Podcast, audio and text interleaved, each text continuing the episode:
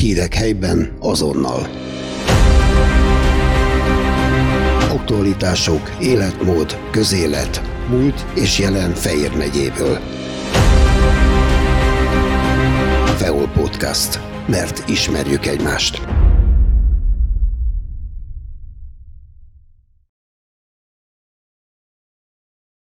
Hamarosan elérkezünk a kereszténység egyik legnagyobb ünnepkörének kicsúcsosodásához. A húsvétról beszélgetünk Spányi Antal megyés püspökkel.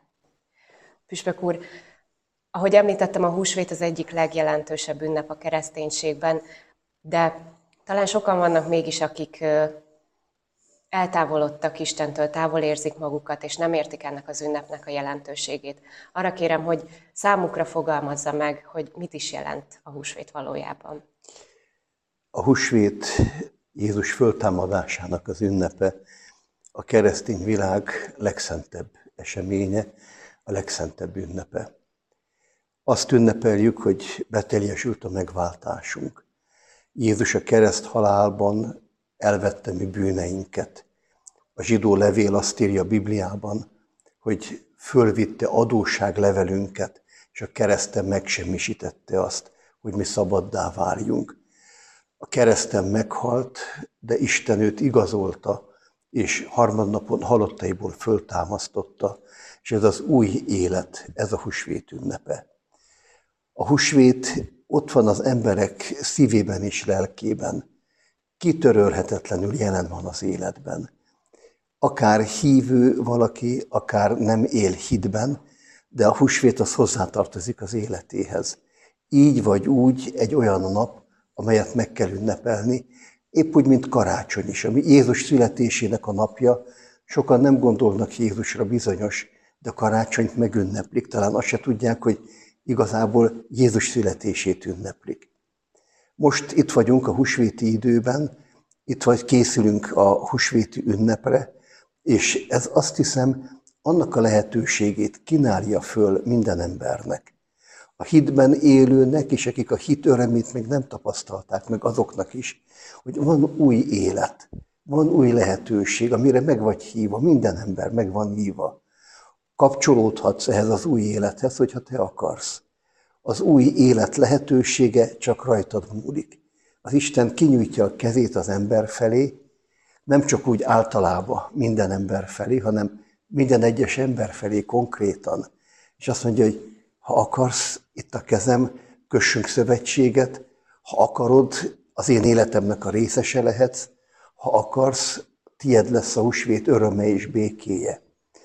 Persze nem könnyű ezt az életet befogadni, nem könnyű húsvétot igazán mély hitben megélni és megtapasztalni.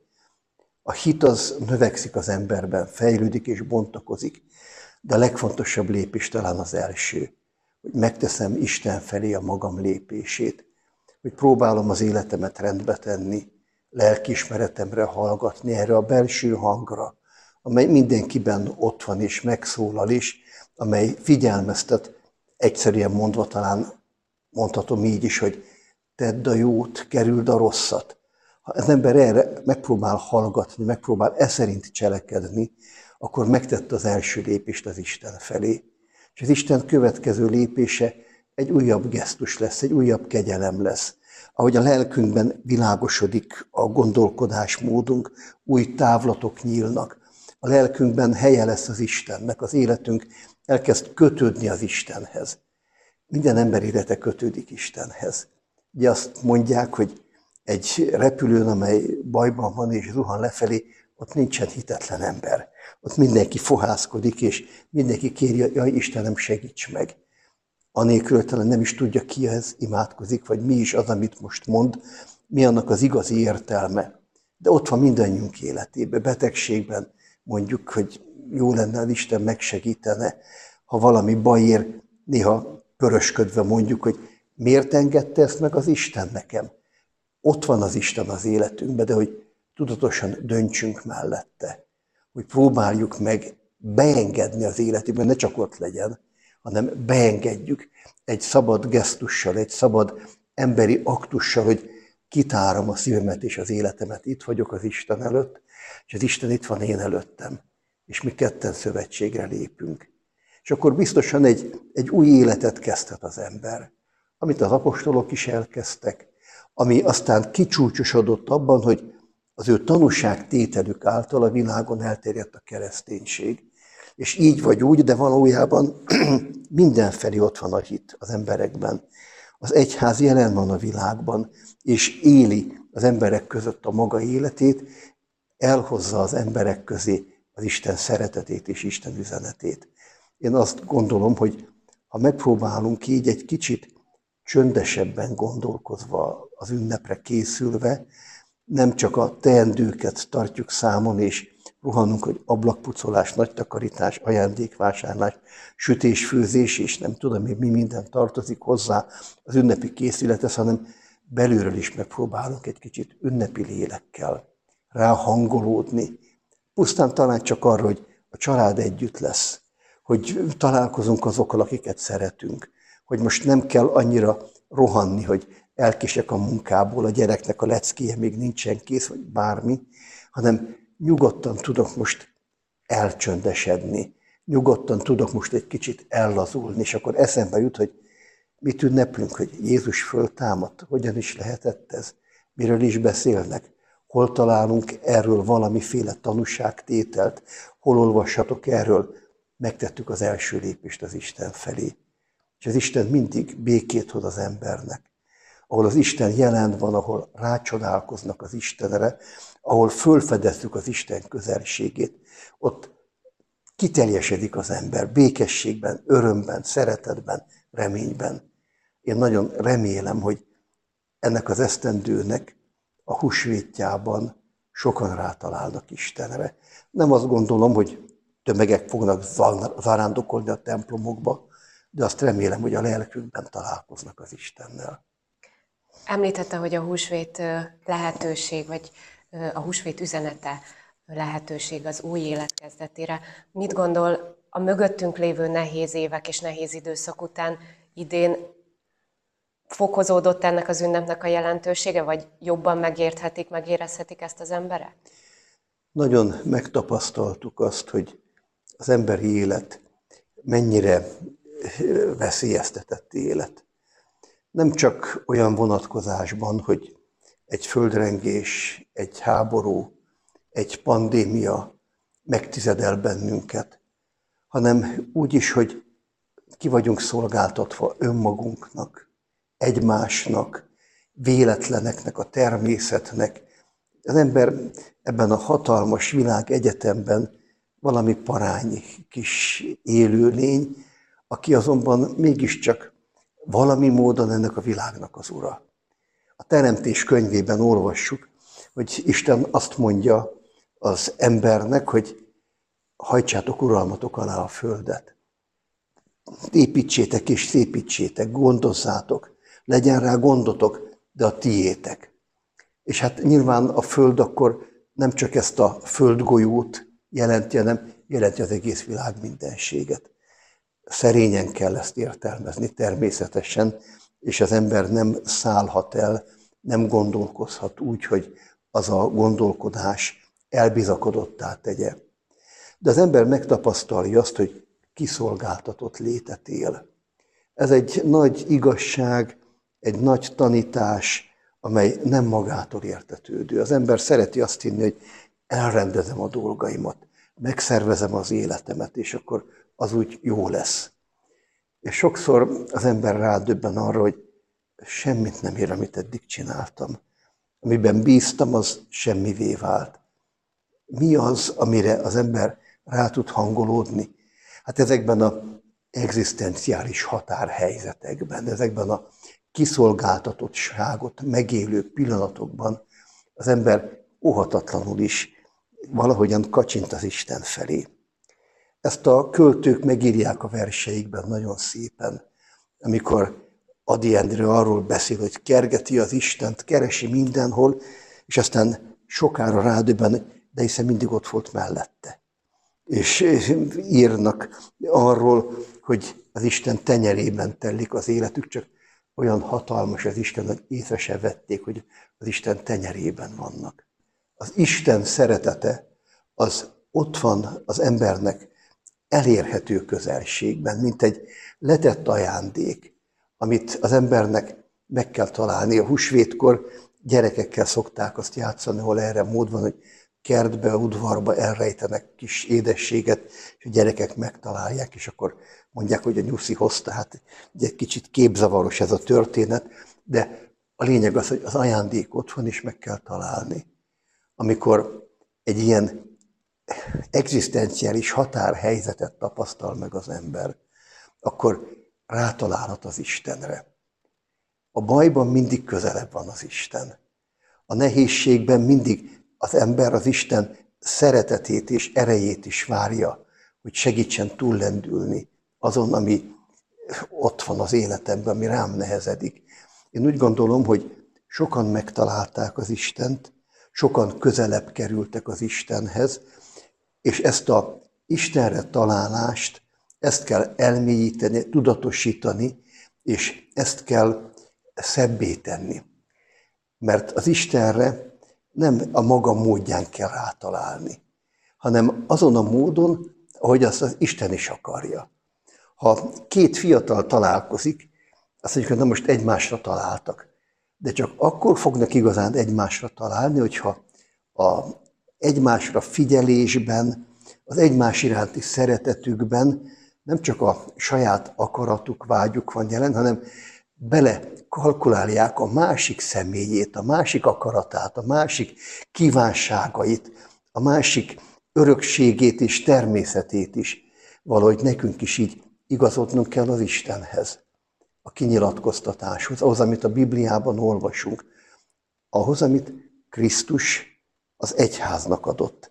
Tehát igazodnunk kell valahogyan, meg kell ismernünk az egyház 2000 éves tanítását, azt az igazságot, amelyet az egyház képvisel, és valójában mondhatjuk, hogy a 2000 év tapasztalata szinte páratlan az emberiség történetében. Ki tud annyit az emberről, mint éppen az egyház. Tehát nem hiszem, hogy a tömegek a templomba tódulnak, de azt hiszem, hogy a lelkek Istenhez közelebb kerülnek. A mindennapjait itt Székesfehérváron az emberek között éli. Mit lát, mit tapasztal azzal kapcsolatban, hogy ma mire van szükségük az embereknek leginkább, mire éheznek legjobban hívők, illetve nem hívők egyaránt? Én azt látom, hogy az emberek ma bizonyos félelemben élnek. Félnek, hogy mit hoz a jövő számukra, hiszen annyi megrázó, szörnyű élményben volt részünk, úgy nagy egymás utánban, amelyet a televízió, a médiák a lakásunkba hoznak, az életünkbe hoznak. Hát belegondolunk azokra a képekbe, amik Törökországból értek hozzánk, azokra a képekre, amelyek Ukrajna elpusztításáról beszélnek. Azokra a képekre gondolunk, vagy saját tapasztalatainkra, amelyben családtagjaink szenvedtek. A megholtakra, akik akár olimpiai bajnokok voltak, fiatal emberek, erősek, és egyszer csak nem voltak már velünk, mert a parányi vírus erősebb volt nála. Van egy bizonyos ilyen feszültség, van egy bizonyos bizonytalanság az emberekbe, amit mesterségesen is keltenek az emberben.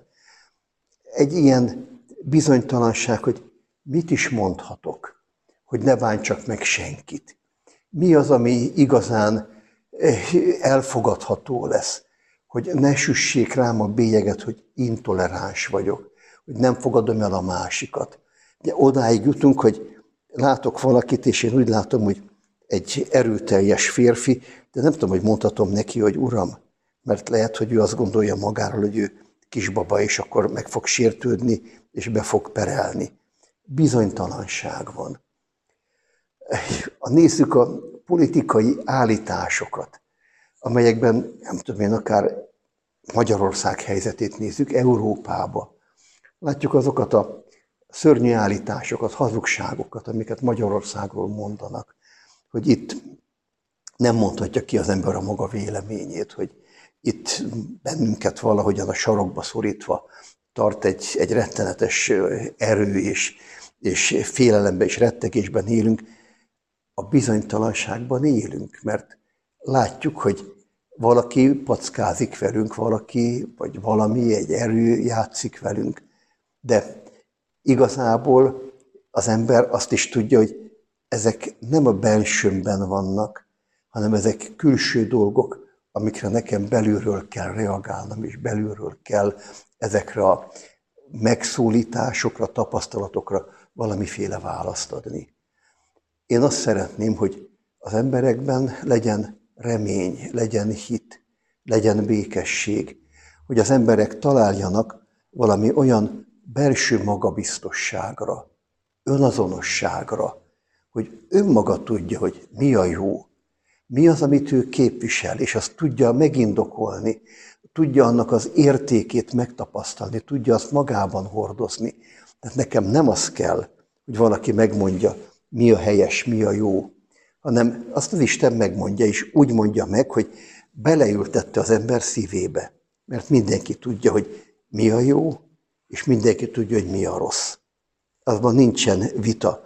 De hogy ezt én úgy tudjam elfogadni belülről is, úgy tudjam megélni, hogy ez legyen az én erőm.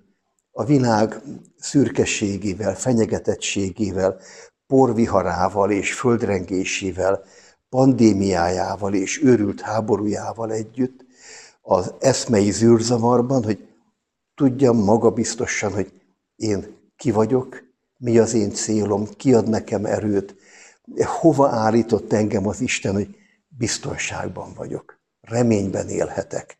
Nagyon fontos dolog, hogy az embernek nem kell félni, az embernek nem kell aggodalmaskodni. Olyan szépen beszél erről az Úr Jézus, hogy mit aggódtok a holnap miatt, hogy mibe öltöztök, hogy mit, mibe, mit étkeztek. Isten gondoskodik rólatok, hogy a természetről gondoskodik, megújul a természet, rólatok is gondoskodik, bízatok az Istenben. Egyetlen szál hajatokat sem tudjátok fehérré, vagy, vagy nem tudom én, más színűvé tenni. Ma már persze ugye befestik a hajakat, hogyha arról van szó, de hát ez mesterségesen megy. Az Isten gondoskodik rólunk. Ezt a gondoskodó szeretetet megtapasztalni, ez nagyon nagy élmény, nagyon nagy dolog, és ebben azt hiszem, hogy feladata van az egyháznak, feladata van a hívő embernek, hogy erről a, az Isten tenyerén való életről tegyen tanúbizonyságot, hogy tudok bízni az Istenben, hogy van reményem az Istennel, hogy nekem nem kell félnem. Ez nem azt jelenti, hogy engem nem érhet semmi baj. Elmondok egy mi atyánkot, és szét se kell néznem az ebrán, átmegyek fütyülve, mert el fognak ütni. Okosan kell élni de nem kell aggodalmaskodnom, mert az Istenben örök élet vár rám, mert az Isten örök élete, a föltámadt Krisztus örök élete, az az én örök életem is, hogyha Krisztushoz kötődik. Kötődök, hogyha Krisztus kezét fogom, és úgy élem az életemet. Nagy csütörtökön, hogyha szabad így fogalmazni, az apostolok magára hagyták Jézust. Ha akkor ők így tettek, akkor hogyan tudja ma megtalálni a 21. században, hogyan tudja követni egy ember Jézust? Jézust követni mindig egy döntő kérdés. Az apostoloknak könnyű is volt a helyzetük, meg nehéz is volt. Ők benne éltek egy korba, volt egy tudásuk, egy tapasztalatuk, ami elsősorban az Ószövetség világából sarjadzott. És eljött Jézus, aki hozott egy új világot, egy új szövetséget Isten és ember között. És amelyben az Isten azt mondta, hogy az embereket nem csak jutalmazza vagy bünteti éppen, ahogy neki a mérlege mutatja, hanem azt mondja, hogy mindenkit gyermekeként szeret. Az Isten gyermekeivé váltunk, valami nagy ajándékot kaptunk az Istentől. Ezt az apostoloknak is meg kellett tapasztalni. Nyilván egy emberi utat végig kellett járniuk, kétségekkel, bizonyosságokkal, örömökkel, értetlenségekkel, az egész gondolkodás módjukat át kellett strukturálni, hogy igazán Jézusra hangolódva éljenek, és igazán Jézushoz igazítsák gondolkodásmódukat, érzelemvilágukat, az egész életüket. És azt hiszem, hogy nekünk sem megy ez másképp. Tehát az egyház azt mondja a hívő embereknek, hogy imádkozzatok, elmélkedjetek, és cselekedjetek úgy, ahogy ezt a lelkiismeretetek diktálja. Imádkozni azt jelenti, hogy nem csak a mi atyánkot mondom el, amit talán azért sokan tudnak még, vagy esetleg az üdvözlégy Máriát, amit a katolikusok szeretnek imádkozni, hanem az imádság azt is jelenti, hogy hallgass az Istenre.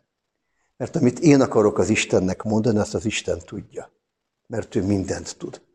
Én nekem van szükségem, hogy én tudjam, amit az Isten nekem akar mondani. Tehát az odahallgatás művészete igazából az, is, az imádság, az Istenre hallgatás. Ez egy nagyon fontos dolog, hogy maradj csöndbe, hallgass az Istenre, figyelj a szívedre, figyelj a lelkiismeretedre, ott meghalod az Isten szavát. Nyilván egy darabig tanulni kell, gyakorolni kell ezt is. Angolul sem tanul meg gyorsan az ember, az Istennel való beszédet is egy ideig tart, amíg az ember megtanulja és tud az Istenre hallgatni. Elmélkedj, gondolkoz azon, hogy amit Isten neked mondott, azt az életedbe hogyan tudod elültetni. Mit jelent az, hogy, hogy szerest fele barátodat, kit kell szeretni? Mit jelent a szeretet, hogy az érzelmemben szeretem, a szívemben van valami jó érzés vele szembe? Lehet, hogy nincs. De szeretnem kell, vagyis jót kell tennem vele. Azt kell tennem, amire neki szüksége van, nem csak a fizikai létben, hanem a erkölcsi létben, az érzelmi létben, egész létezésében. Tehát elmélkedj, gondolkozz, és tégy jót. Ami benned megindult, mint egy gondolat, azt váltsd valóra, ha az jó, ha a szíved és a lelked diktálja. Én azt hiszem, hogy ez az út az, amit az apostolok is végigjártak, és amit nekünk is végig kell járni.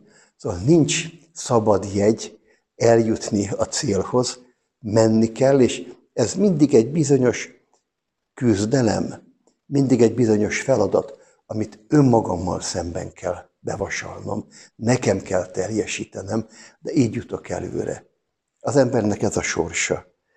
Így teljesedik ki a családi élet, így teljesedik ki egy fiatal, aki a tehetségét bontakoztatja, a sportoló edz, a tudós az tanul, és, és így válik teljessé.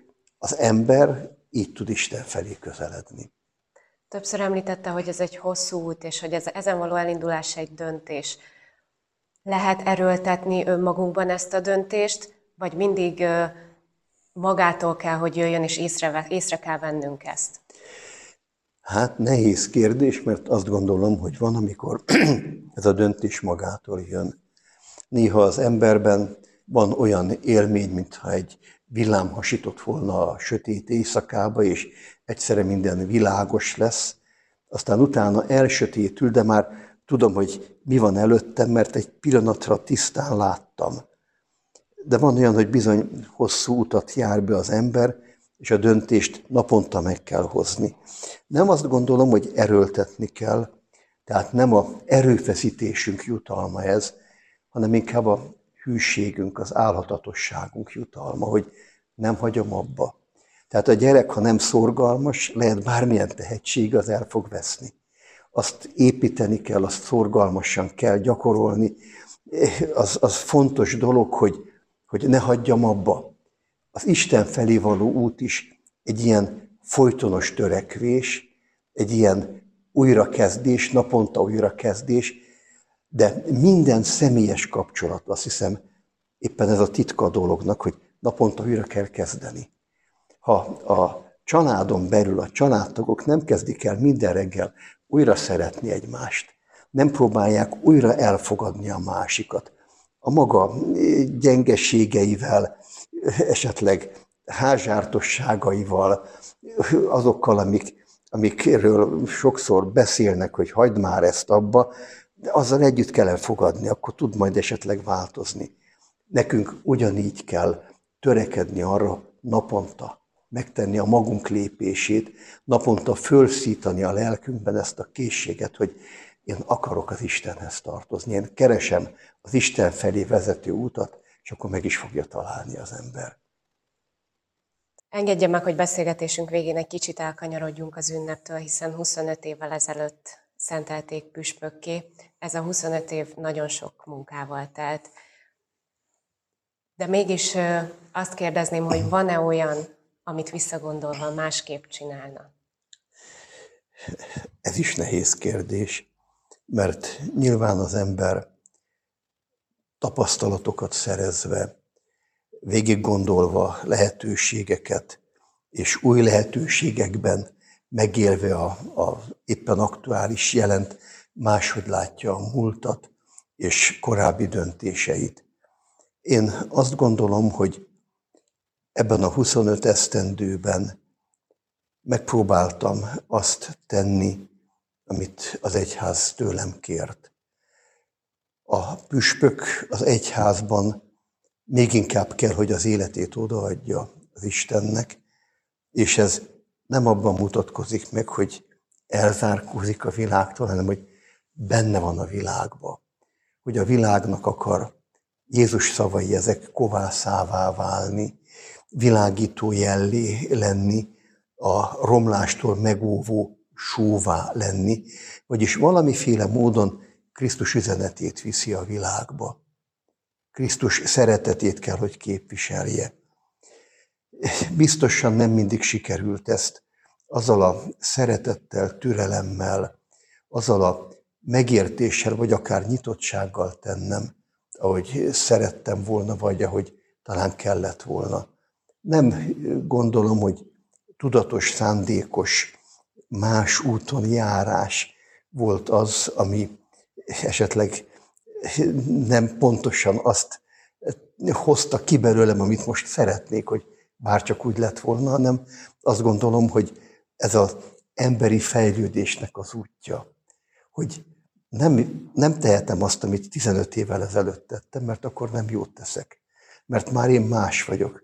Sok tapasztalatom van, sok kudarcom van, sok mindenen keresztül mentem, és máshogy látom a világot. A világ is megváltozott. Nem láthatom azt a világban, amit ezelőtt 15 vagy 25 évvel ezelőtt láttam. Úgyhogy azt hiszem, hogy ez a lényeg. Biztos, hogy egy püspöknek, egy papnak, egy hitben élő, hitben, él, hitben élni törekvő ember számára az a kötelesség, hogy sokat legyen csöndbe, imádkozzon, elmélyedjen. Én azt hiszem, hogy biztos jó lett volna, tudok többet imádkozni, tudok többet csöndbe lenni, de hát nehéz összeegyeztetni ezeket a feladatokat, hogy csöndbe imádkozzak, vagy menjek az emberek közé. Vonuljak vissza és elmélkedjek a kápolnába, ami nagyon szép dolog, kellemes dolog, jó a szívnek, a léleknek, az elmének, vagy menjek és iskolát látogassak, beteget látogassak, papok közé menjek, templomi közösségekben legyek jelen. Hát ezeket a összeegyeztetéseket, ezeket sokszor az ember megszenvedi, és nem könnyű megvalósítani. De az jó dolog, hogyha az ember azt is látja, hogy bizonyára voltak hibák, tévedések, bizonyára voltak rossz döntések, amiket az ember meghozott, de azt látja, hogy nincsen kijavíthatatlan rossz döntés. Mert a jó Isten ad alkalmat, hogy ami elmúlik, ott a sebek begyógyulnak, ami nem sikerült, azt esetleg lehet korrigálni, és tudunk újra meg újra kezdeni. A húsvételnek az újrakezdésnek, az új életnek is az ünnepe, és én kívánom magamnak is, és minnyájunknak, hogy ez az új élet legyen egyre inkább bennünk, és ez adjon reményt, örömet, boldogságot, békét, nem csak a mi szívünknek, hanem a mi életünkön keresztül, a környezetünknek, a körülöttünk élőknek, és így lassan-lassan az egész világot ölelje körül Krisztus békéje is, a föltámadt Krisztus öröme. Nagyon szépen köszönöm a beszélgetést. Köszönöm szépen én is. Hírek helyben azonnal. Aktualitások, életmód, közélet, múlt és jelen Fejér megyéből. Feol Podcast. Mert ismerjük egymást.